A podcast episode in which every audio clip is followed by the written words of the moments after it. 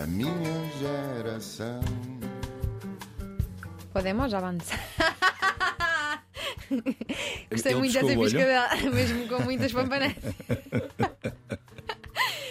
País também é para novos e é por isso que recebemos em estúdio um jovem treinador de futebol, atualmente ao serviço dos Sub-19 do Sporting de Braga. Nasceu em Luanda, na maternidade Lucrécia Paim, cresceu entre o Morro Bento e o Casquel do Buraco, até que aos 9 anos rumou a Portugal.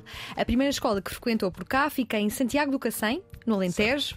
Depois, no secundário, andou no Cacém, em Sintra, e foi aqui que conheceu grande parte dos amigos que tem até hoje. Cresceu numa bolha saudável. Naqueles anos, o Cacém era pouco recomendável para quem queria viver com tranquilidade, devido aos níveis de criminalidade, que eram altos. Altos eram também os sonhos. Tem quase o curso de Engenharia Informática, pelo técnico, onde aprendeu que não pode estar onde não gosta de estar e não gostava da ideia de interagir com o computador o dia inteiro. Foi então em 2011 atrás do que o faz feliz, o futebol, e do sonho de ser treinador. Teve um blog, o Posse de Bola, que ainda podem consultar, onde assinava como Roberto Baggio, o seu jogador preferido de toda a história do futebol. Passou para o blog Lateral Esquerdo, antes de integrar a equipa do Tribuna Expresso. Seguiu-se o Canal 11, a TSF e depois esta casa, onde estamos, a RTP. Foram bons e muitos os anos em vários clubes, a jogar, desde o Atlético do Porto Salvo até treinador da formação do Estoril. E agora a felicidade total no Sporting de Braga. Blessing Lemoine, muito bem-vindo. Obrigado pelo convite. Obrigada por teres vindo de Braga diretamente para aqui, com um atraso na CP, É verdade. já vai sendo recorrente, não é? É, já faz parte. Olha, Blessing, deixa-me dizer-te que adoro o teu nome. Obrigado. És uma pessoa abençoada. Imagino que já te tenha feito esta pergunta uma data de vezes, mas não resisti a fazê-la. É, mas eh, eu vou responder como costumo responder sempre. Por esta altura, eu acho que a minha mãe já deve estar um bocadinho arrependida do nome que, que deu, porque na altura julgava que poderia ser um bocadinho mais, Mais abençoado. mais ainda. Tenho este nome porque sou filho único da minha mãe. Ela teve-me na altura, em 88, com 33 anos, portanto já era uma gravidez de, de risco. Entretanto, antes disso, abortou eh, muitas vezes, 10. E eu sou o décimo primeiro, por isso é que 11 é o meu número preferido e, portanto, daí o nome. Ah, acho que se explica bem assim. É um nome muito, muito bonito, deixa-me dizer-te. E gostava de começar pelo técnico. Tu hoje és um técnico, um treinador, mas o que é que trazes do técnico instituto? Bom. Ficou muito pouco por fazer ali. Quase Ficou, que sa saías com o canudo. Sim, ma- mas ficou propositadamente, porque poderia ter, ter terminado. Sim. Ahm, mas quando percebi que ah, passava alguns dos dias deprimido, Sim. então não, não valia a pena prosseguir. Fiz muitas amizades, mas para lá disso encontrei professores ah, incríveis que me ajudaram a desmontar e a desconstruir problemas, não só do ponto de vista da engenharia, mas ah, de, um, de um ponto de vista geral. Ah, Eram muito científicos, obviamente, ahm, mas muito competentes na forma de, de ensinar. Ah, Descobri coisas fantásticas com eles e isso ajudou-me para, hum, para o resto da vida. E foi então em 2011 que decidiste que tinhas de ir atrás eh, do que te fazia feliz. O sonho de se... já na altura querias ser treinador ou ainda havia vontade de ser jogador? Eu, eu, eh, nunca tive grande vontade de ser jogador porque Ok. enquanto jogava percebi que os meus colegas eram todos, todos não, mas muitos deles melhores do que eu e ti- tinha essa, essa noção. E portanto, sabendo isso, eu jogava para me divertir Sim. e a partir do fenómeno José Mourinho foi 2001, 2002 que ele chega a Portugal. Que antes disso eu não o conhecia, sinceramente. Aí, com o impacto que ele teve em Portugal, eu também quis ser treinador, porque achava, pá, se o Mourinho conseguiu, se calhar eh, eu também posso ter uma oportunidade. Demorou alguns anos até tentar concretizar, mas pronto, cá estamos. Mas de onde é que vem este sonho do futebol? Já veio contigo de Angola? Desde Hum. o tempo de, de futebol de rua? Não, eh, eh, houve muito futebol de rua em Angola. Eu, era muito, eu, eu saí muito novo de lá, mas apesar disso, tive muitas possibilidades de brincar na rua e Sim. maioritariamente as brincadeiras que, que fazíamos tinham muito que ver com, com futebol. Tínhamos bolas, tínhamos eh, espaço livre, não tínhamos grandes brinquedos, portanto o que nós fazíamos era juntar-nos todos para, para jogar futebol. Não tinha, não, lá está, eu não tive nunca o sonho nem de ser jogador, nem de ser treinador. Isto apareceu mesmo depois de José Mourinho. Obviamente gostava de ver futebol. Em Angola já, já segui algumas competições. Aliás, a paixão pelo Roberto Baggio, que é o meu jogador preferido, vem daí. Eh, que os meus primos mais velhos, os meus irmãos mais velhos, da parte do, do pai, ehm, viam muito futebol e eu via futebol com eles, Sim. só via uma televisão.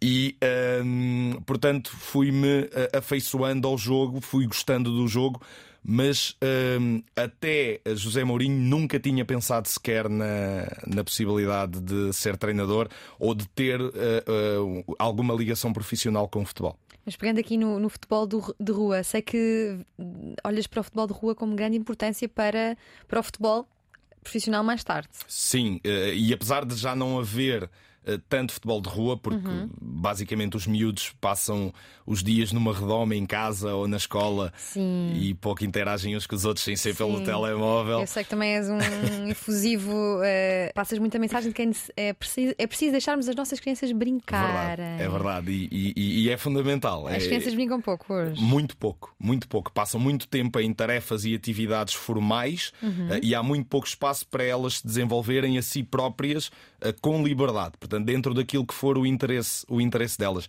E eu acho que é isso que o futebol de rua dá. Uhum. Ou seja, eles estão motivados para, para a prática do, do futebol mas têm liberdade, porque não têm ninguém a supervisionar o que estão a fazer, uh, para se desenvolverem Sim. naquilo que eles acharem mais interessante, para tentarem coisas, para um, ehm, não terem receio nenhum de, de errar. A melhor geração de jogadores portugueses.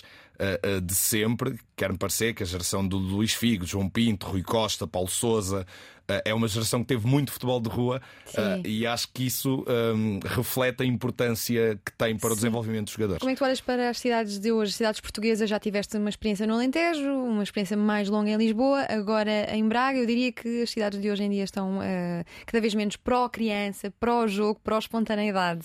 Sim, no, nós não temos uh, espaços dentro das próprias cidades eh, que propiciem a, a, esse tipo de brincadeira e a prática, eh, e, e, não falo só da prática, da prática desportiva, mesmo da própria interação uhum. uh, das crianças umas com as outras, há poucos espaços para, para o fazer. Normalmente, dentro de, de cada cidade, há um ou outro espaço, mas eh, se calhar um miúdo que, que, que tenha de fazer 7 ou 5 quilómetros ou 3 quilómetros para ir brincar com os outros acaba por não fazer muito sentido, portanto falta um bocadinho na organização da cidade este tipo de espaço. E como é que podemos contornar de alguma forma esse problema? Governo, política, não, não. Ou aproveitamos os fins de semana para levarmos as nossas crianças nós, sim. para longe da urbe?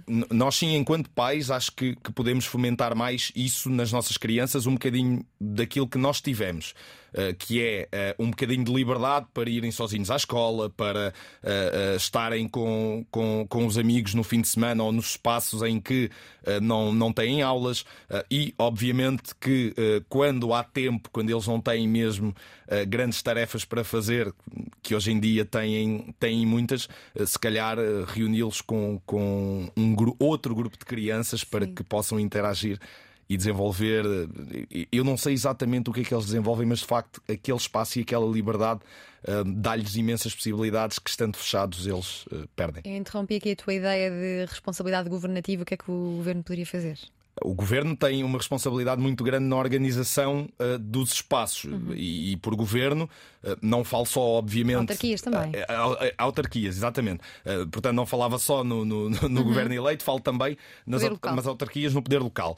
Mas eu acho que o governo tem muita influência nisso. Portanto se existir uma diretiva do, do, do governo que propõe apoiar autarquias que tenham projetos de desenvolvimento desse tipo de espaços que permitam que as crianças brincam e que tenham segurança a brincar, parece-me que as autarquias não têm problema algum em apostar nisso, pelo contrário, porque isso só lhes irá ganhar mais eleitores. Portanto, Sim. eu acho que é, muito, que é muito por aí. Agora, tem de haver vontade para isso. Sim, o Anthony, futebolista brasileiro ao serviço do, do Manchester United, dava uma entrevista esta semana ao The Players Tribune, em que dizia que cada vez que fala com a imprensa, perguntam-lhe sempre sobre os sonhos que ele tem, perguntam-lhe pela Champions, pelo Mundial, a bola de ouro, e ele diz que ele, esses não são, não são o sonho dele, o, esses são objetivos. Hum. O meu único sonho era tirar os meus pais da favela. Eu sei que tens fortes preocupações com desigualdades, do que vais apreendendo uh, sobre o mundo do, do, futebol ao longo dos anos, sentes que, que, é um terreno onde pisam muitos jogadores com, com este objetivo, ter uma vida melhor para si e para os seus? Sim, parece-me que o futebol, uh, desde, não digo desde o seu começo, que eu não assisti ao, ao início do, do fenómeno, um, mas a partir dos anos 80, que eu já segui alguma coisa, um, é um grande fator de mobilidade um, social, ou seja, acaba por pegar em miúdos que estão numa situação de pobreza extrema ou não, mas numa situação de grande dificuldade uh, e, através do seu talento, eles conseguem uh, alavancar a sua vida e a vida dos seus familiares e também um, de quem está próximo deles para uma situação muito, muito melhor. E o mais bonito disso nem me parece ser um, esse alavancar de uma, duas, três, cem pessoas para uma situação melhor, é todos os outros perceberem uh, que uh, podem sair da situação em questão e a esperança uh, parece-me fundamental para que mais pessoas consigam sair da, da situação e dos ciclos que por vezes estão onde estão muito encerrados. E pode o futebol existir ignorando os problemas sociais e económicos à sua volta? Por mim não, não deveria funcionar dessa forma. O futebol existe uhum. dessa forma. Uh, aliás, as entidades uh, reguladoras, a FIFA, a UEFA, uh, são entidades que se dizem não políticas, mas do meu ponto de vista, quando tu defendes a igualdade, quando tu defendes os direitos humanos, quando tu defendes a integração, não podes ser não político. Já estás a ter uma posição política. E o que eu acho que falta é um pouco de coragem para que essa posição passe não só uh, daquilo que se passa dentro do jogo, mas também, por exemplo, para a atribuição de, das provas, como é o caso deste Mundial do Qatar. Sim, já lá vamos ao Mundial. Antes disso, queria perguntar-te como é que é, como é que tem sido esta experiência de treinar jovens tão novos, neste momento sub-19. Que desejos têm? Que, que, ambições têm? O que é que eles têm que, que é legítimo? O que é que eles têm que, com a tua experiência de vida, vês que pode ser uma ilusão? E o que é que lhes tentas passar? Bem, eu tenho trabalhado com jovens quase a, a, a, a, minha carreira toda, que é curtinha ainda, e há de ser Sim. maior, se tudo correr bem, uh, com, com jovens. E parece-me que o mais importante é manter vivo neles o sonho de conseguirem chegar uh, ao futebol profissional. Um, e uh, é verdade que nem todos vão, vão conseguir fazê-lo, nós sabemos, eles também também o sabem, mas enquanto houver possibilidade, eh, tentar manter isso, isso vivo. Portanto, o que nós vamos tentando fazer é eh, pegar naquilo que são eh, os pontos fortes deles e demonstrar-lhes que ainda podem ser melhores nesses pontos fortes pegar naqueles que são, ou naquelas que são as fragilidades deles e tentar mostrar-lhes que podem melhorar e que se melhorarem nessas fragilidades estarão muito mais próximos de conseguir um objetivo que, que é deles e que é nosso também um, e que nós tentamos fazer o, o máximo possível por, eh, por ajudá-los. Braga tem sido uma, uma experiência incrível porque reúne tudo isso, todo o profissionalismo à volta da formação de jovens, que é uma coisa que eu ainda não, não tinha tido. E o que é que nos podes dizer sobre a tua liderança bicéfala? Sei que tens uma relação muito especial com André Ferreira, que tem trabalhado contigo ao longo dos últimos tempos, é, não só agora no Braga. É o meu melhor amigo, é, é meu irmão mesmo. Um, crescemos juntos desde, desde que eu vim para, para Lisboa. Uh, e uh, depois do José Mourinho acalentamos juntos o sonho de, de, de ser treinadores. Uh, é, é, eu parece-me que é fácil. Entre aspas, faz muita confusão às pessoas porque nos momentos de decisão normalmente, e se houver alguma dúvida, há uma voz que desempata. Nós somos duas vozes, portanto aquilo pode, pode sempre ficar empatado. Um, mas é muito fácil porque sabemos os dois que estamos a fazer o melhor pela, pela equipa e, portanto, não temos problema nenhum em recuar um ou outro um, e depois percebermos se aquilo funcionar porreiro, estamos os dois felizes. Se não funcionar, vamos por outro lado e procuramos por, uh, por outras soluções um, é melhor do que estar sozinho, porque também no momento em que as coisas não correm tão bem, não ficas uh, deprimido sozinho, somos dois, portanto Sim. apoiamos um ao outro e isso é fantástico. E gostavas que ele fosse contigo para todos os desafios seguintes? Eu acho que não há forma de, uh, neste momento, nós pensamos nisso desta forma, houve um momento uhum. em que pensamos que se calhar poderia ser mais fácil para chegarmos ao futebol profissional se nos separássemos e depois um puxava uh, pelo outro, mas neste momento, tendo chegado os dois juntos, parece-me que não há forma de, de, nos separar. Então, olha, entrando aqui no Mundial, que eu estava aqui a tentar ignorar o elefante na sala para mais tarde, para descontrair um pouco.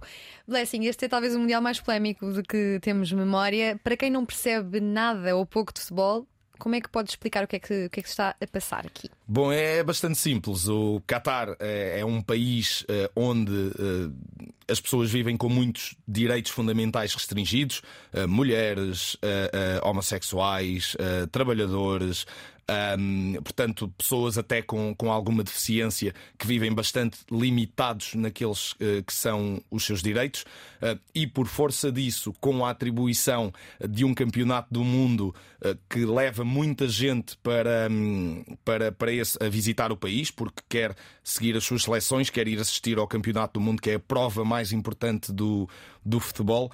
Um, surgiu uma grande polémica porque muitos dos países uh, se começaram a posicionar contra essa atribuição, uh, precisamente uh, pela questão de defenderem valores um, opostos. Houve muitos trabalhadores, perdão, muitos deles um, numa condição absolutamente precária, sem qualquer tipo de, de segurança. Migrantes? migrantes, sim, muitos, mesmo muitos, que foram para, um, para o Qatar porque estão eh, de facto desesperados na perspectiva de conseguir uh, um retorno financeiro e muitos deles um, ehm, morreram, portanto, não só na construção dos estádios, mas também todas as infraestruturas uh, necessárias ao acolhimento das, das equipas. Fala-se já em 6.500 mortes. Sim. Sim, é um vi no, não é ou não é do... Exatamente. É e, e, e, é assustador que um, ehm, uma instituição eh, que eh, defende eh, novamente as crianças, que defende a integração, que defende a pluralidade, que defende direitos fundamentais como a FIFA, que, que é a entidade reguladora do, do, futebol, acaba por ser assustador como é que não se pensa nisso uh, quando se atribui uh, um campeonato do mundo a um país como, como Qatar. Eu uh, acho que isso poderia servir, só para terminar, uhum. como uma alavanca para que o país saísse uh, um pouco e desse um passo na, progressão uh, e desse um passo na direção do, dos direitos humanos.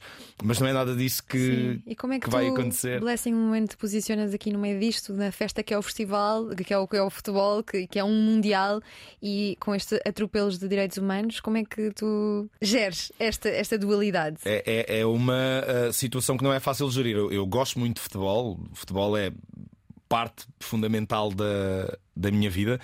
Não vou boicotar o Mundial como, como muita, muita gente, gente vai, vai, vai fazer. Eu não, não, não, não vou fazer, vou, vou, vou ver os jogos que, que achar um, interessantes, interessantes ver, uh, mas obviamente que sei uh, o que está por trás disto, manifesto-me contra uh, isso. Um, e sei que uma posição de boicote só terá impacto eh, se for uh, se vier da parte dos protagonistas uh, para fora, como, como, aconteceu com, com aquela questão da Superliga Europeia, quando tentou-se criar uma, uma competição paralela às provas europeias, foram os jogadores e os treinadores que se insurgiram. Se assim acontecer, parece-me que isso poderá ter um impacto. Uh, fantástico, até na forma como a própria FIFA dirige um, ehm, estas candidaturas e dirige, e dirige o, o futebol mundial. Uh, por parte do, dos adeptos, não me parece, até porque não, não sei se, se já visto ou não, uh, o Qatar está a contratar pessoas para um, participarem, portanto, como se fossem turistas, para ir aos estádios, para visitar as cidades, uh, para que não haja um, possibilidade de haver estádios vazios Sim. ou que dê essa impressão, pelo menos na, na, televisão. E apesar disto tudo, é aceitável, será aceitável vibrarmos com, com este Mundial de Futebol? Bem, eu. eu uh, não vibro uh, com o Mundial em si, vou uhum. vibrando com os jogos, com os jogadores que eu gosto, uh, com as seleções que jogarem o, o melhor futebol. Agora, também me parece aceitável quem acha que não, não se deve vibrar com este Mundial, quem acha que deve boicotar o Mundial, portanto, ambas uh, posições parecem-me aceitável desde que reconheçamos o que, o, que está, o que está em causa nas duas posições. Sim. E até que ponto é que futebolistas podem marcar uma posição perante atropelos dos direitos humanos e até treinadores? Podem e devem. São, são eles os principais uh, responsáveis. Portanto, sem futebolistas, sem treinadores, não há futebol. Uhum. E partindo desse pressuposto, ainda que a FIFA uh, faça pressão, ainda que a UEFA faça pressão, ainda que as federações façam pressão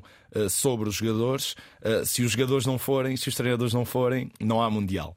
Deve ser uma, uma posição concertada. Uh, houve isso na, na, Superliga Europeia, os capitães de, de, das equipas falaram com as equipas primeiro e depois falaram uns com os outros, organizaram-se e funcionou muito bem. Deram uma resposta coletiva e a coisa não avançou. E parece-me que para este caso poderia e deveria ser igual. E que possível papel ou ações podem adotar individualmente os adeptos, neste caso os adeptos de todo o mundo, como forma de, de protesto? Aqui falámos do, do boicote, ou seja, não ver os Jogos do Mundial, que parece ser aparentemente a resposta mais fácil, mas será significativo?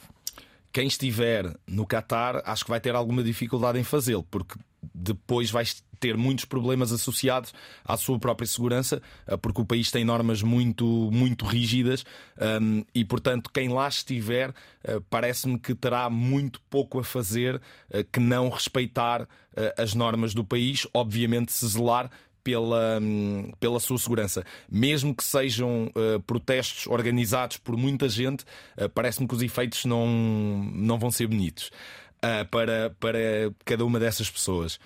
Um, cá fora, eu acho que uh, nós adeptos, nós, treinadores, jogadores, nós que gostamos de futebol, sim, podemos organizar uh, protestos, podemos organizar manifestações, podemos organizar uh, ações onde uh, nos juntamos, porque existe muito esta coisa nos campeonatos do mundo e da Europa, felizmente, das pessoas se juntarem em espaços públicos para verem as suas seleções jogar. E acho que se podia aproveitar muito desses espaços para enviar mensagens para protestar e aproveitar antes um, dos jogos, durante os jogos, se for necessário, ao intervalo dos jogos e no final dos jogos, para vincar e marcar uma posição relativamente ao que se passa no, no Qatar e noutros países do mundo. E será sequer possível boicotar totalmente os Jogos do Mundial, tendo em conta que, numa era em que todas as informações nos chegam inevitavelmente por outros meios, vamos, vamos ter sempre de saber o que é que se está a passar ali, não é? É possível boicotar por quem está lá dentro. Nós que estamos um, cá fora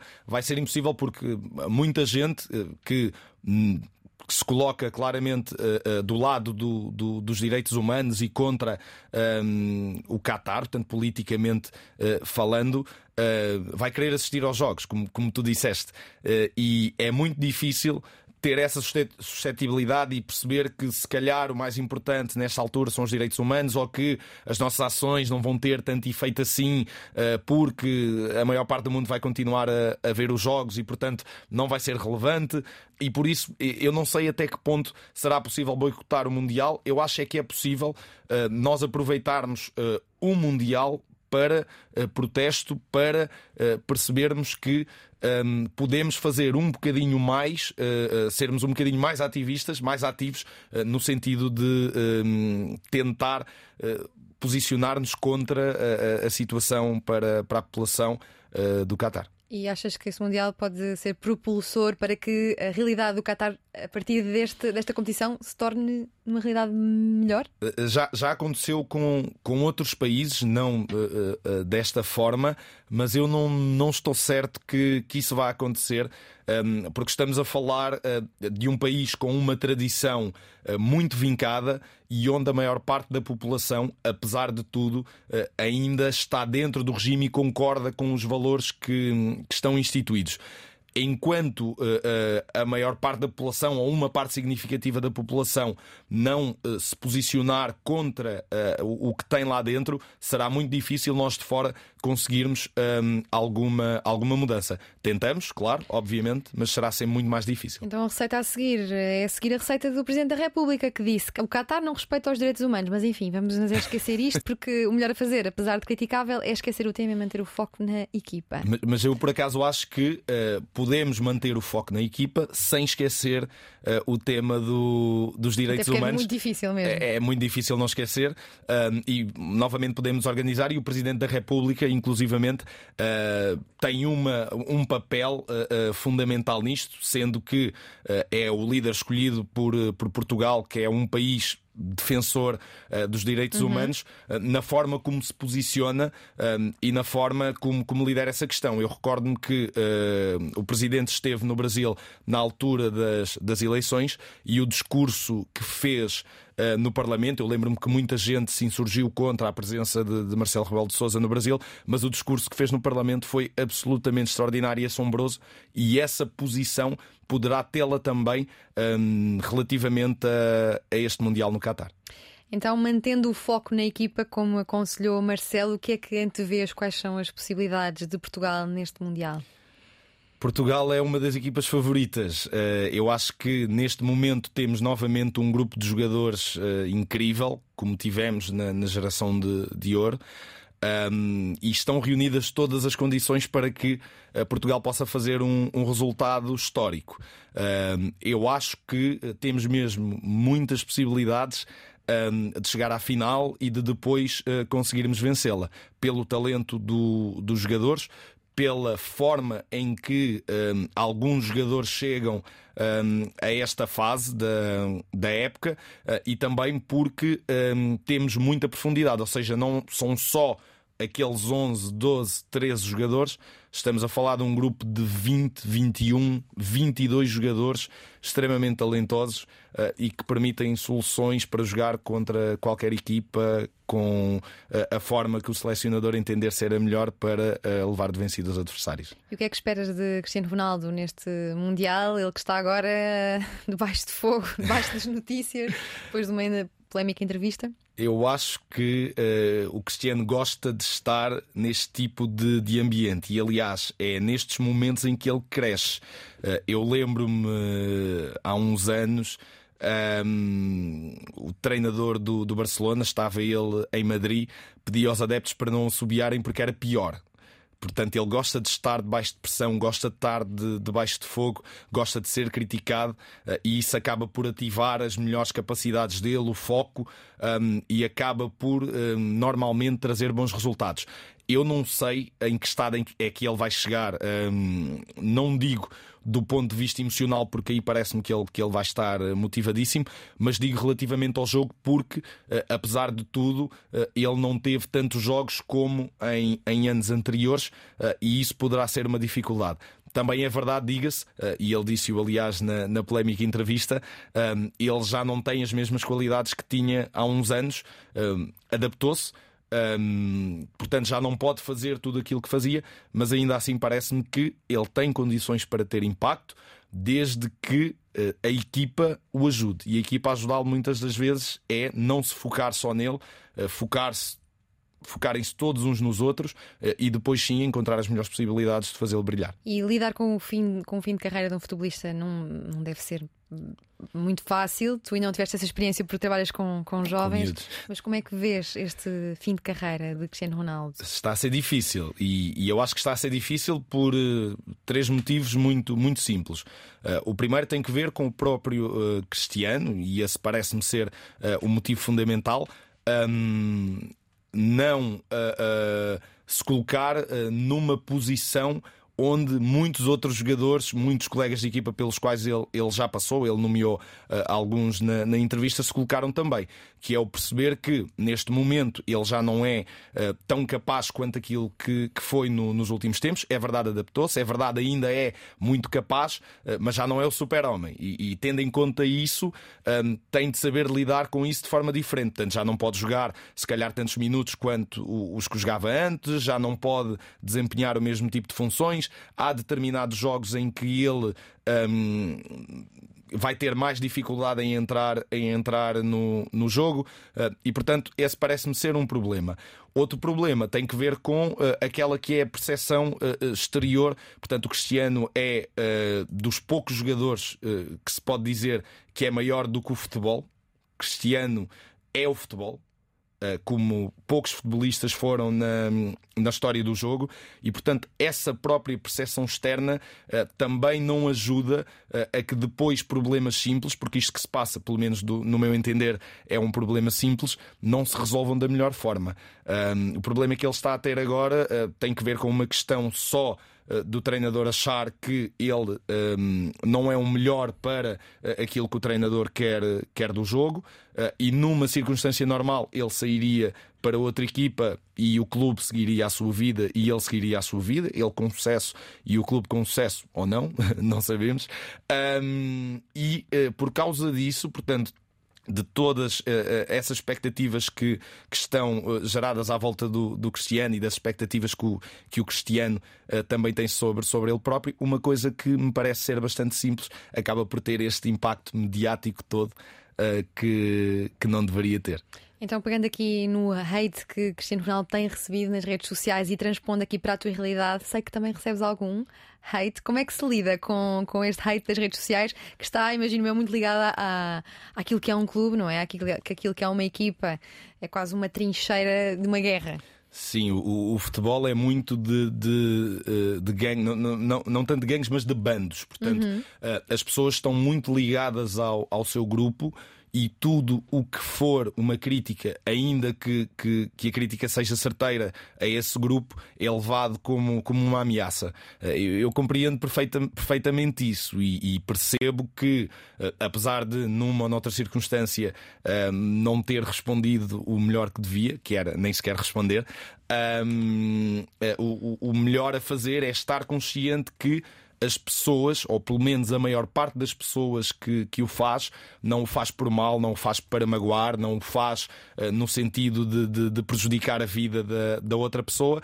Uh, falo porque sente o seu bando atacado e a forma de se defender uh, é aquela, e depois as redes sociais trazem este efeito amplificado de tudo. portanto, são mais pessoas fechadas numa sala, todas aos berros. Uh, e isso acaba por eh, criar toda, toda esta dinâmica de hate e de, e de que muitas pessoas não, não, não conseguem lidar e, e é normal uh, que não consigam, porque muitas vezes um, estamos a falar de, de, David contra Golias, portanto é mesmo muita gente para uma pessoa só. Um, mas uh, eu, eu, eu entendo isso claramente como parte do jogo.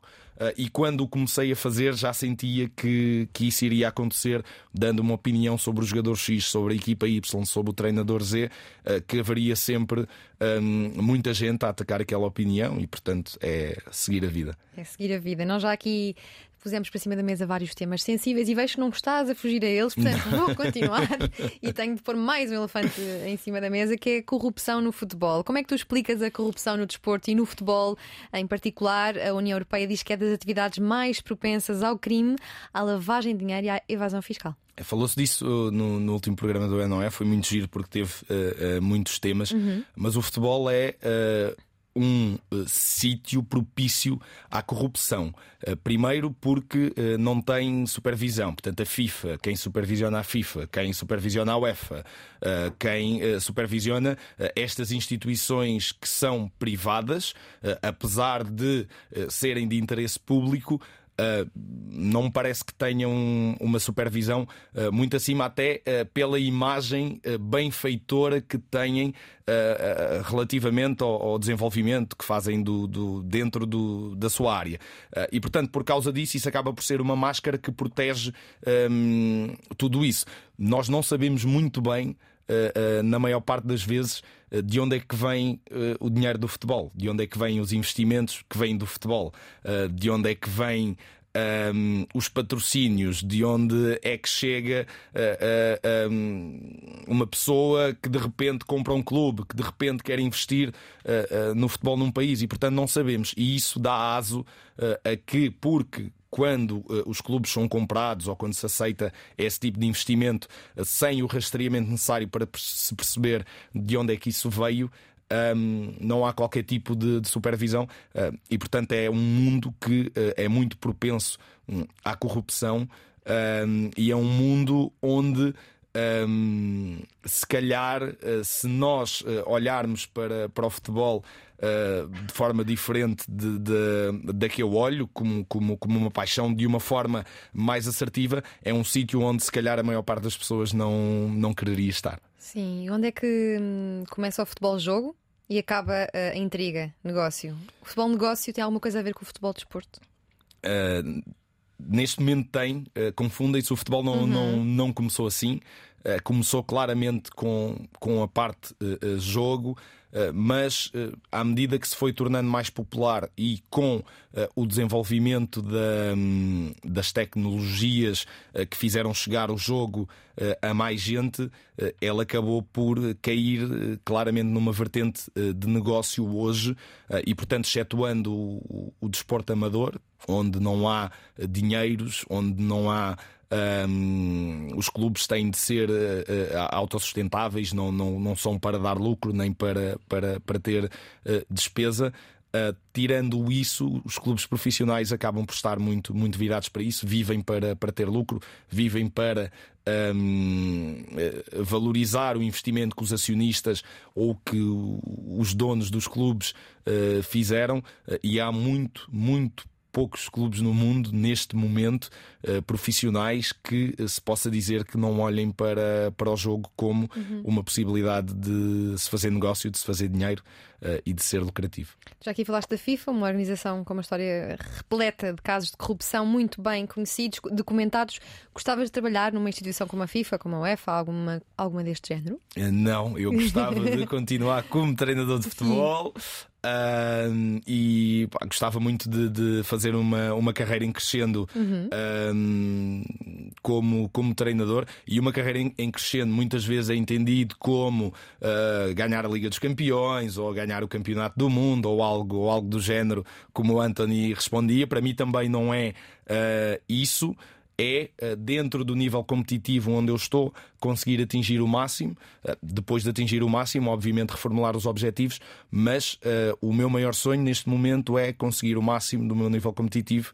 Uh, que é colocar o máximo de jogadores possíveis uh, nas equipas profissionais do, do Braga, um, e conseguir um resultado histórico que o Braga já teve, mas que já não consegue há, há, alguns anos. E não vamos aqui facilitar, não vamos aqui mentir aos jovens que nos estão a ouvir e que queiram porventura ser treinadores de futebol. Não é um mundo fácil. Pelo contrário. Nada, nada fácil. É muito difícil. 99% do, dos treinadores de futebol em Portugal são amadores. Ou seja, não recebem. Não recebem. Uh, ou muitos deles pagam porque para... quando eu digo pagam, é as deslocações, é uhum. todo o tipo de despesas que, que estão inerentes ao, ao trabalho. Chegam-se muitos deles à frente com, para comprar equipamentos, bolas, uh, o que for, uh, e portanto não é, não é um mundo fácil. É um mundo onde precisas ter muita sorte para ver a tua competência premiada. Uh, eu tive uhum. essa sorte.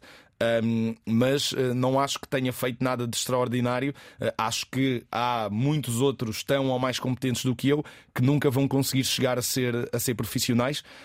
Um, infelizmente, é este o panorama do, do futebol em Portugal. Lá fora é completamente diferente. Lá fora, a maior parte dos treinadores, mesmo os treinadores de, das equipas de formação, dos mais pequenos, futebol 5, futebol 7, ah, são profissionais e, portanto, é muito mais fácil ser treinador fora de Portugal do que dentro de Portugal. E houve um momento em que pensaste, inclusivamente, em desistir do futebol. Sim. Esteve relacionado com, com essas dificuldades? Esteve. Eh, esteve relacionado com eu sentir que uh, era competente e que não estava a ser reconhecido. Um, e uh, também houve uh, no meio dessa fase uh, uma fase em que eu se calhar achava que se calhar não sou tão competente assim, os resultados não estão a ir muito ao encontro ao encontro daquilo que, que eu acho que, que poderia fazer um, e portanto nessa fase achei que se calhar o melhor era opá, pronto, chega disto, vou arranjar, como se diz por aí, um trabalho normal e seguir, seguir outra via. Eu tive muitos, muitos poucos eh, e bons amigos que, que me seguraram. Uh, o, o Mauro Moralinho, o Zé Bota, a Helena Costa, que são pessoas que hoje em dia são importantes uh, no, no futebol em Portugal. e ainda bem, espero que, que continuem. E eles seguraram-me acalmaram-me, disseram-me que era normal aquilo que eu estava a sentir, uh, que uh, era preciso esperar, ser resiliente. Portanto, um bocadinho aquilo que eu peço aos meus jogadores, que é Sim. um bocadinho esperar, ser resiliente, ter capacidade para superar a adversidade. E pronto, e eu lá, lá me aguentei e tive a sorte de, neste momento, ter sido um, reconhecido, e isso é de facto fabuloso. Entrando aqui no capítulo da representatividade no futebol, eu, eu ontem coloquei no meu Instagram que ia entrevistar alguém ligado ao futebol, sem revelar quem, e houve uma pergunta muito repetida que uhum. estava relacionada com mulheres no futebol.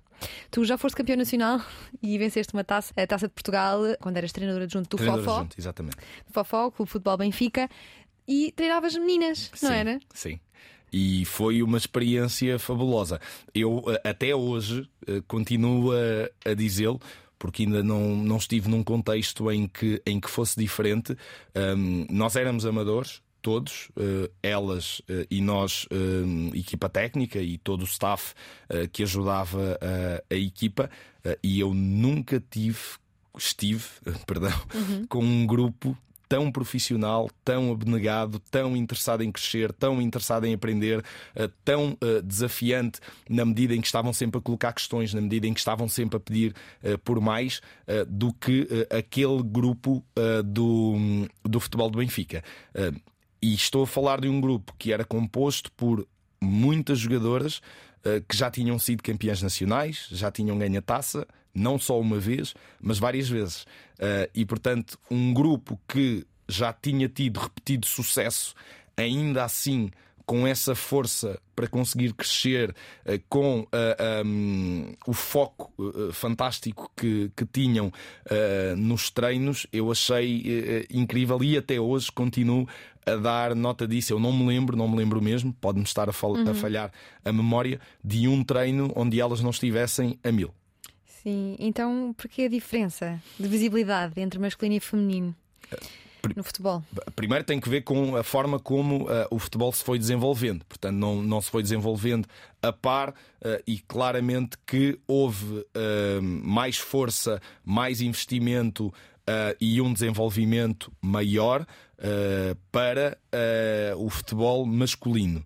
Um, e isso levou a que a popularidade do, do próprio desporto depois apagasse um bocadinho uh, o futebol feminino e que uh, se deixasse um bocadinho para trás o futebol feminino. Só até há poucos anos um, é que começamos a ver um desenvolvimento sério por parte de, das instituições que têm responsabilidade para, para o fazer. Falo, nomeadamente, da Federação Portuguesa de, de Futebol, uh, da, da Liga uh, e dos próprios clubes, uh, da UEFA, da FIFA. Um, programas que de facto alavancassem o, o futebol feminino.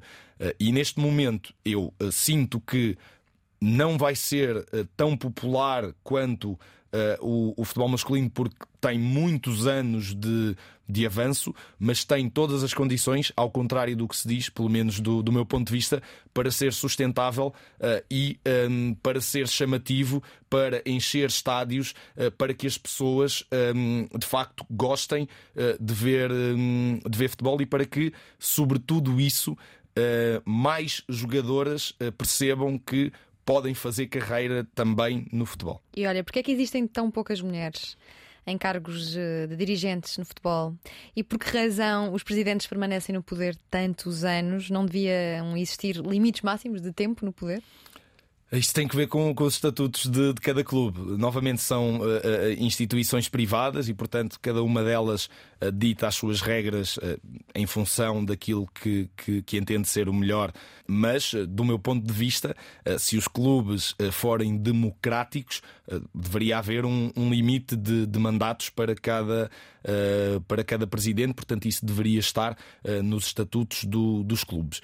Uh, relativamente à questão da pouca uh, representatividade das mulheres, tem que ver claramente com, com uma questão de discriminação, uh, uhum. porque no mundo do futebol, como em muitas outras áreas da sociedade, mas no futebol ainda se nota isso de forma gritante, ainda achamos que os homens são muito mais competentes do que as mulheres, quando isso não é verdade. Sim, tocaste aqui no tema discriminação, sei que é um dos teus temas sensíveis em relação ao género, raça, credo, e ficaste mais desperto para, para este fenómeno por culpa de, do hip hop É ouvir, verdade. a ouvir hip É hop, verdade. a ouvir ballet, Some the Kids, É verdade. Dilema. Sim. Que é que eles te- também. Que ideias é que eles te, te trouxeram para acordares para esta realidade? Bem, hum, eu, uh, como, eu disse, vivia um bocadinho numa, numa bolha, estava ali Uhum. num espaço uh, protegido, apesar de estar mesmo ao lado de tudo o, o que estava a passar ao meu lado. Uhum. Um, vivia ali num, com sensações muito positivas uh, e, portanto, olhava e pensava muito pouco. Uh, Para, hum, para esses problemas. Eu comecei uh, a perceber mais à frente uh, quando vou para, para o Instituto Superior Técnico e aí já a ouvir hip hop, porque as letras deles tinham mensagens uh, fantásticas sobre a realidade que as pessoas viviam uh, nos bairros, sobre a realidade que as pessoas viviam uh, quando tinham uma condição social e uma condição financeira muito abaixo, um, sobre a dificuldade que as mulheres tinham em vingar na, na sociedade.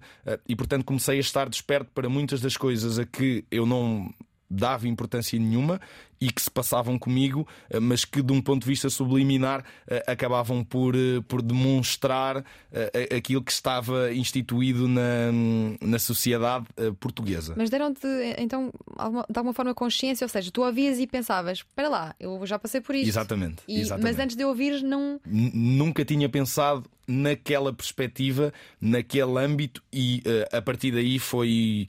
eh, surgiu o sentimento, foi mais do que esclarecedor, eh, o bichinho ficou e, e até hoje eh, atrás de perceber porque é que as coisas funcionam desta forma, o que é que, eh, do ponto de vista histórico, está por trás disto, porque é que as coisas ainda continuam assim. quando é que vamos dar o salto para, para, para esta inclusão que se está a trabalhar, mas que ainda eh, me parece muito caminho curto. longo. É um caminho longo, obviamente, é, é gradual, sabemos disso. Um, e portanto, eh, eh, o hip hop de facto despertou-me para, hum, para esse tipo de consciência, para esse tipo de. E quando essa consciência despertou, ficaste ma- mais revoltado com as situações do dia a dia? Como é que começaste a reagir a essas situações? A, a- a primeira fase é essa. A primeira fase parece-me que é de, de, de revolta, eh, porque eh, não sabemos mais o que fazer e, portanto, o que fazemos é revoltar-nos com aquilo que, que está à nossa volta, hum, sem que daí resulte algo que possa ser eh, positivo e que possa ser reparador, não só para nós, mas também para, hum, para o nosso meio. A segunda fase já é uma fase mais, mais consciente hum, de alguém que percebe que pode influenciar começar por influenciar eh, o seu núcleo eh, eh, mais próximo e depois, obviamente, que eu, não sendo uma pessoa de grande notoriedade na, na esfera pública, tenho um Já público que, que, que me segue, sim, mas não grande notoriedade. Tu tens mais? Entra um gráfico, por favor. Não, mas perceber que há aí também uma possibilidade de tentar colocar essas situações às pessoas e, sobretudo, o que eu aprendi eh, no meio destas coisas todas é que nós não devemos eh, esconder os, os problemas, não devemos fu- fugir deles, devemos bater de frente com eles, obviamente com uma abordagem que permita às pessoas empatizarem com aquilo e perceberem que, que aquilo não está certo. Um, e isso é, é o que me parece que há de, de mais positivo nesta nova forma de eu ver eh, os problemas e como entrar dentro deles. Essa fase em que ouvias Valete, Dilema, Estamos aqui, de- coincidiu com a fase em que estavas eh, no Cacém? Estava no sabe- Cacém, estava no Cacém eh, e estava no, no Instituto Superior Técnico. Foi uma fase eh, já de mais alguma maturidade e de mais algum eh, desenvolvimento pessoal, mas eu posso dizer que eh, o hip hop ajudou-me muito eh, a ir atrás de, de- de história, a ir atrás de, de conhecimento, eh, porque queria perceber que é que eram aquelas coisas de que, de que eles falavam e isso ajudou também a, a modelar um bocadinho mais a minha personalidade também. E como é que era esse ambiente? Dizias-me que era pouco propício ao desenvolvimento de capacidades cognitivas das crianças e eh, tiveste a sorte de estar rodeado por, um- por pessoas boas, inclusivamente Patrícia Mamona. Assim, era minha vizinha, ah, crescemos juntos, tivemos muitos anos a brincar juntos ainda, podíamos Brincar brincar, na rua. na rua, e ela já era melhor que todos nós, melhor que os rapazes, que não é uma coisa, não é uma coisa, não era uma coisa óbvia para nós Sim, na altura. naquela altura, ah, e ela já, já o demonstrava. O Cacém eh, passou por uma fase de delinquência não só juvenil, ah, muito, muito, muito, muito grande. Portanto, havia um, muitos furtos, havia muita violência, uh, havia muitos problemas nas, nas escolas que levavam uh, ao abandono, que levavam muitos traumas de, de, algumas crianças que não queriam regressar à escola porque tinham passado por momentos absolutamente aterrorizantes. Um, e portanto não era um bom sítio para as crianças crescerem. Havia essa liberdade uh, que me deu muitas ferramentas e, e, e a muitas outras uh, pessoas. Um, para, para o futuro, mas essa liberdade era um pouco perigosa porque, na verdade, nós tínhamos essa liberdade porque os nossos pais, a maior parte deles, não tinha tempo uh, para tomar conta de nós, eles estavam a trabalhar e nós estávamos na rua, portanto, nós é que uhum. decidíamos uh, o que fazíamos e não tínhamos também qualquer tipo de uh, supervisão uh, e não era um ambiente nada, nada favorável para o desenvolvimento de pessoas saudáveis. Sim, e professores marcantes, eu sei que tiveste alguns, nomeadamente Zara Nunes de uh, inglês e Carlos Cotter Sim. de psicologia. Sim, no, no Cacém, os dois. Uh, eu, eu costumo dizer que só anos depois, porque foi mesmo assim, eu disse-lhes isso anos depois. É que percebeste a eh, importância é que, que eles a importância deles, porque eles uh, ensinaram-me a coisa mais importante que eu tenho, que é ensinaram-me a pensar. Hum. E, e, isso é muito importante. Eu, na altura, não, não fazia ideia do que eles estavam a fazer ali, metodologicamente uh, falando, mas a verdade é que uh, a forma como eles guiavam as aulas, muito uh, fora daquilo que os outros professores faziam, muito pouco convencional, obrigava-nos a irmos para a aula seguinte preparados, portanto, obrigava-nos a ir atrás uh, de saber mais, obrigava-nos a ir atrás de estarmos atualizados uh, para aquilo que, que, que íamos estudar. Um, e às vezes era uh, a questão, por exemplo, a professora Zara dizia: olha, amanhã de inglês vamos ouvir a letra desta música. E ok? E a aula era à volta uh, uh, da letra de, de uma música. Eu lembro-me uh, de, uma, de uma marcante que era o Zombie de, dos Cranberries. Uhum. Que na altura eu lembro-me que era muito pequeno e ouvia a música. Zombie. Exatamente. e ela não significava absolutamente nada.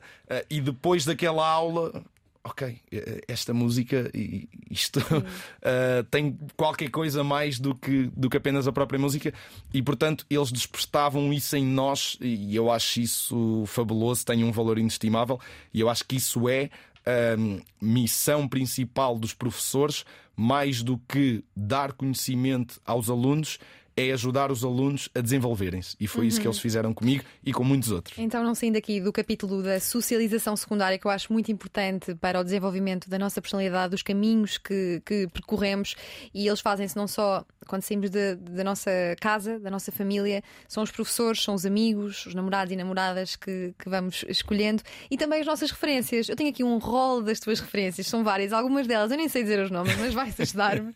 e o que eu te propunha era eh, entre duas a três palavras para okay. cada uma das, das, tuas referências, ou se quiseres mais palavras, uma frase pelo menos para okay. cada uma. E vamos começar com o Vitor Frade. Gênio. Uh, e, e, o Vitor Frade, vou, vou, vou, precisar mesmo de uma frase um, porque é alguém disruptivo no, no, futebol e que pensa o futebol uh, de forma diferente. Uh, pensa o futebol na, na, sua abrangência total, sem a separação de, de, de fatores, e pensa num futebol bem jogado. Uh, e eu acho que isso é muito difícil de. de pelo menos hoje em dia no futebol, estamos muito focados no, no, no, ganhar e pouco focados no fazer bem. Não interessa como, deste ganhos, e Vitor Frade é uma pessoa muito ligada a isso, ao fazer bem. E o António Fonte Santa?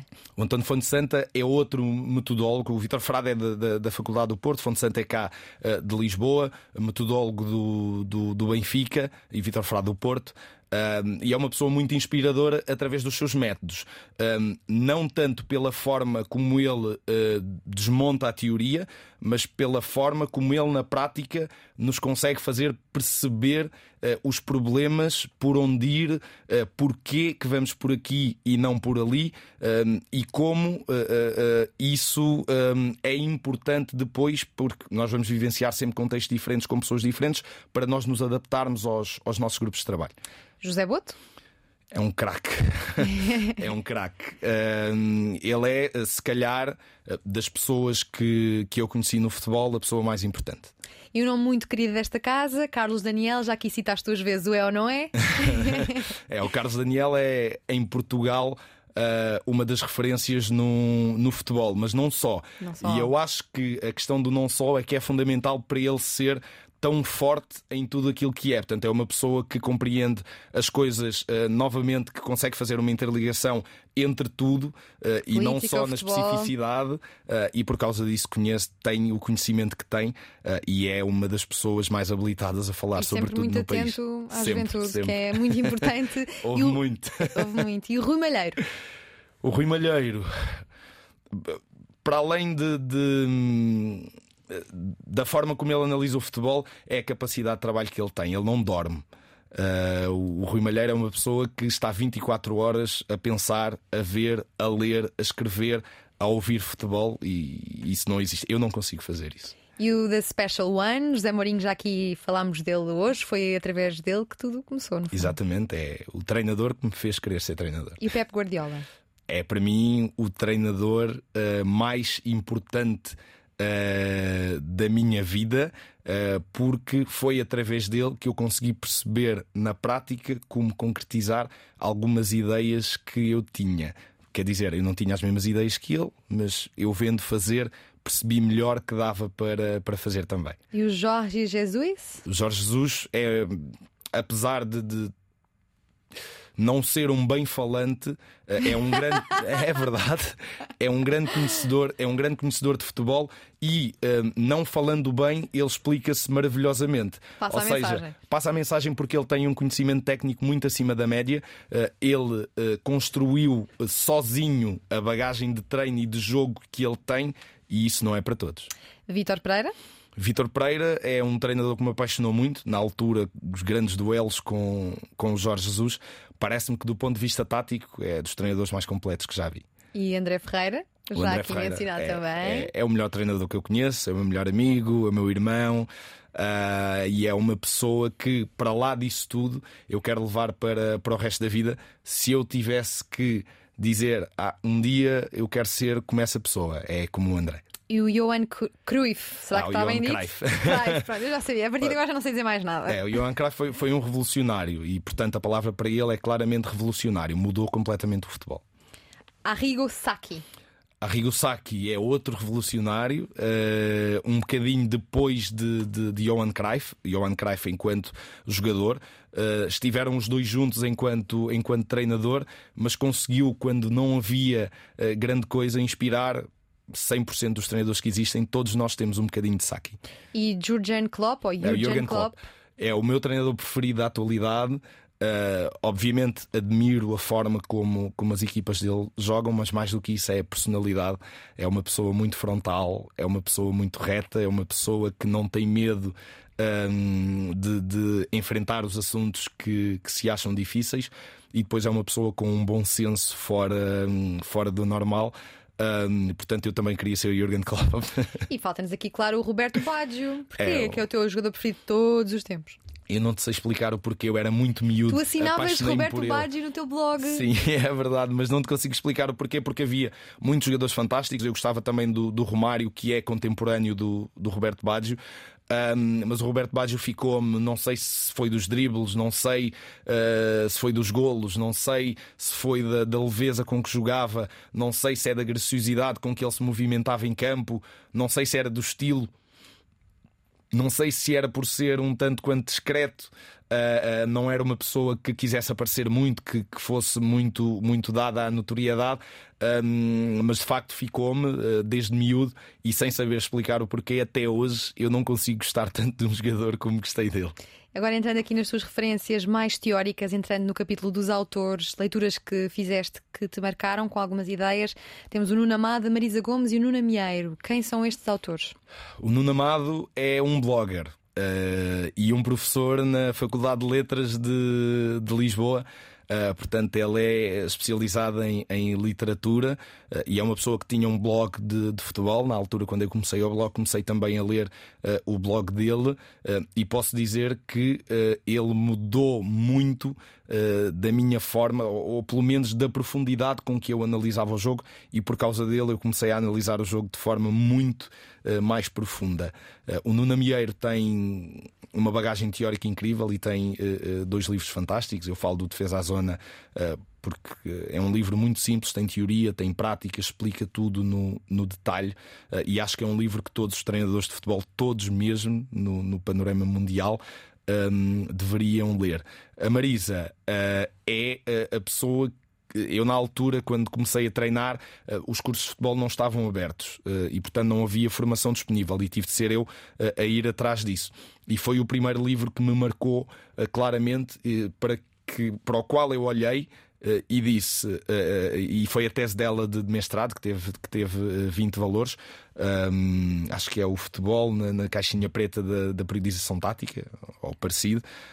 Um, e foi o primeiro livro que eu olhei e disse: é pá, eu acho que isto está tudo certo. Uh, eu tenho de experimentar fazer, fazer estas coisas. Ela trabalha hoje na Federação Portuguesa de Futebol. É, é o desenvolvimento do jogar segundo a periodização tática. tática. Exatamente, é exatamente. Para quem quiser ir procurar.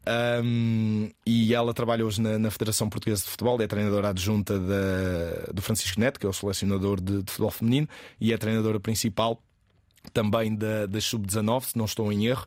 Uh, e é uma pessoa fantástica. Hoje em dia tenho algum contacto com ela uh, e ela é uma pessoa de facto muito, muito, muito especial, muito conhecedora. Tenho pena Uh, que o trabalho dela não seja mais divulgado, porque ela tem muito, muito, muito para ensinar. Estás aqui a divulgá-la e muito bem, nós agradecemos pela, pela partilha. Voltando à representatividade, outra das questões que me pediram para te fazer sobre atletas trans no desporto, achas que deveriam ter uma categoria própria? Fará sentido? Eu, eh, sinceramente, tenho uh, muitas dúvidas sobre esse assunto. Não, não me consigo posicionar porque não li uh, uhum. literatura suficiente uh, e vou ler, porque, porque estou muito interessado no, no, no assunto, para me fazer posicionar. eu parece-me que o posicionamento. Um, ehm, portanto, da, das categorias tem que ver com a, a, a morfologia e um, um, pouco a forma como as hormonas funcionam dentro de, de, cada, de cada pessoa, portanto, dentro de, de cada categoria, uh, e para que pessoas não tenham vantagens uh, indevidas, é que uh, as categorias funcionam dessa forma. Tendo em conta isso, eu acho que é primeiro perceber exatamente que impacto é que uh, as pessoas trans, uh, portanto, que impacto ao nível das hormonas é que essas pessoas têm, e não me parece ainda que os estudos relativamente a isso estejam a ser levados ao limite por parte da comunidade desportiva, isso é culpa claramente de, de, das entidades desportivas, um, e só depois então é que eu acho que me poderei posicionar, porque neste momento, compreendendo o problema, e é um problema e deveria ser resolvido, deveria estar a ser pensado, uh, acho que ainda não há uh, matéria suficiente para que eu me possa posicionar ou dar uma resposta que possa ser mais esclarecedora. Olha, e o doping no desporto? Outro dos temas que me pediram. Foi a primeira vez que eu abri assim uma caixinha, agora vou mandar os temas todos cá para fora. Doping no desporto, tens, tens assim alguma posição? Tenho, sou, sou contra. Uh, acho que ainda existe. Acho que uh, os métodos para fugir Uh, eh, um, ehm, aos controlos estão cada vez mais, mais sofisticados, uh, mas eu acho que no desporto não, não faz sentido tu conseguires uma vantagem através de, de batota. Uh, eu acho que o mais normal no desporto é tu perderes, só ganha um, e portanto tu passas uma vida inteira a perder mas quando ganhares, sentes que claramente ganhaste por força do teu trabalho, da tua capacidade um, e por força de todos os sacrifícios, porque muitas vezes uh, tem de se fazer muitos, muitos sacrifícios. Olha, falaste da Patrícia Mamona uh, e o, o, atletismo em Portugal é uma área que está super subdesenvolvida, por exemplo, em que os atletas muitas das vezes têm de pagar para treinar, mas quando ganham, acaba por ter um pouco mais sabor porque ganharam justamente, ganharam fruto da, da sua capacidade e, e do seu trabalho. Então, deixando aqui o doping e passando para um superpoder muito poderoso mesmo, é a nutrição. Qual é a alimentação de um jogador de futebol? Um exemplo de alimenta diária, tu sabes? não, não, há, Não, não há- podem dar barriga muito cheia. É verdade. E- eles têm de cumprir com ah, ah, determinado nível ah, calórico, ou seja, eles sabem os nutrientes que têm de ingerir durante aquele dia e têm uma tabela nutricional da qual não, não fogem muito. Há um dia em que, em que o podem fazer, eu não deveria estar a dizer isto, mas há um dia em que o podem fazer. Ahm, mas ah, eles comem ah, basicamente aquilo que todas as outras pessoas comem. A diferença é que são um pouco mais seletivos, ou seja, ah, não comem 10 ovos por dia, se calhar só comem um ou dois no, no, no limite. Têm de ingerir depois dos treinos bastantes sais minerais, bastantes proteínas, porque as proteínas acabam por, por ficar destruídas. Antes do esforço, bastantes hidratos de carbono, mas eles comem tudo o que, o que nós comemos. A diferença é que são mais específicos naquilo que comem durante, durante o dia, antes do treino, depois do treino, naquilo que, que ajuda a eles recuperarem melhor para estarem disponíveis para, para o treino. Mas não há nenhuma emenda, cada um deles faz, faz a sua dentro daquilo que são as possibilidades que eles têm. Sim. Olha, e tu és um homem de esquerda, Sou. não é? Sim, sim, sim. Tens- Nem, nem sempre foi assim, verdade seja dita, ah, mas ah, neste momento o mais à direita que eu me permito posicionar é o Partido Socialista. É o mais à É direita. o mais à direita. E desde quando é que ganhaste essa consciência política? Foi desde os tempos do hip hop? Uh, também ajudou, ajudou muito, porque uh, o hip hop é muito virado uh, para os grupos que estão segregados. E os grupos que estão segregados normalmente são grupos que são muito alvo do- dos partidos de, de esquerda e que têm uma grande representatividade um, desses partidos e que é foco desses partidos também. Eu, sendo um homem de, de- de esquerda, um, parece-me que um, tenho uma ideia de esquerda uh, não tão uh, fundamentalista como uh, os partidos tradicionalmente de esquerda, Bloco de Esquerda e, hum, e o Partido Comunista Português têm, porque em muitos temas eu divirjo e se calhar me posiciono até mais próximo do, do Partido Socialista. Ainda assim, eu acho que os partidos de esquerda são aqueles que estão mais próximos das minhas causas uh, e as minhas causas são claramente hum, as pessoas uh, uh, que são menos uh, um, olhadas pela, pela sociedade, que são marginaliz- marginalizadas, que estão uh, segregadas por força da sua condição social, por força do seu género, por força uh, da sua um, condição de, de- de saúde, por força da sua raça. e, portanto, enquanto for assim, e esses partidos derem mais atenção às minhas causas, serei sempre, sempre, sempre um grande aficionado da esquerda. Como é que sentes Portugal em relação à questão da, justiça social no eixo pobreza e oportunidades? Eu acho que há um longo caminho a ser feito, está, está-se a fazer. eh, o, elevador social tem funcionado eh, eh, melhor do que há muitos anos, Eh, portanto, temos notado uma evolução grande eh, daquilo que era eh, Portugal pós 25 de Abril e aquilo que é Portugal agora. Temos, temos sentido isso. Há cada vez mais pessoas a conseguir saltar de uma condição de, de pobreza ou pobreza extrema para uma condição muito melhor mas ainda há um, um longo caminho a, a ser feito. E eu acho que o caminho tem que ver com duas eh, fases. A primeira fase é eh, que as pessoas que conseguem sair desse tipo de, de situação de pobreza e conseguem alavancar a sua vida para uma situação melhor deveriam servir como bandeira, porque eu ter conseguido chegar pode significar para muitos eh, a força necessária para não desistirem serem resilientes e, apesar de todas as dificuldades, conseguirem chegar também. Eu costumo dar este exemplo. eh, Tenho amigos que não sabiam que podiam, eh, por força da sua condição social, pedir uma bolsa para tentarem eh, hum, seguir o, o ensino superior, por exemplo. E não sabiam. E quando eu lhes falei, lhes falei disso, eles, mas isso é possível. Portanto, não sabiam disso. Hum, e isso é a segunda parte. É esse tipo de informação a estes grupos sensíveis tem de chegar diretamente, tem de entrar nas casas das pessoas. Não chega a estar disponível uh, uh, para consulta pública, uh, não chega a estar disponível no- nos websites, porque a maior parte dessas pessoas está tão fechada dentro dos seus problemas, uh, que não consegue arranjar uh, tempo para sair. Portanto, uma pessoa que está muito preocupada com aquilo que, que tem de comer, obviamente que não vai ter tempo para pensar que pode melhorar a sua vida através de, do ensino. e isso tem de entrar diretamente na, nas casas de, das pessoas, e isso eu acho que é uma função claramente política, novamente, não só do governo, mas também e sobretudo das, das autarquias.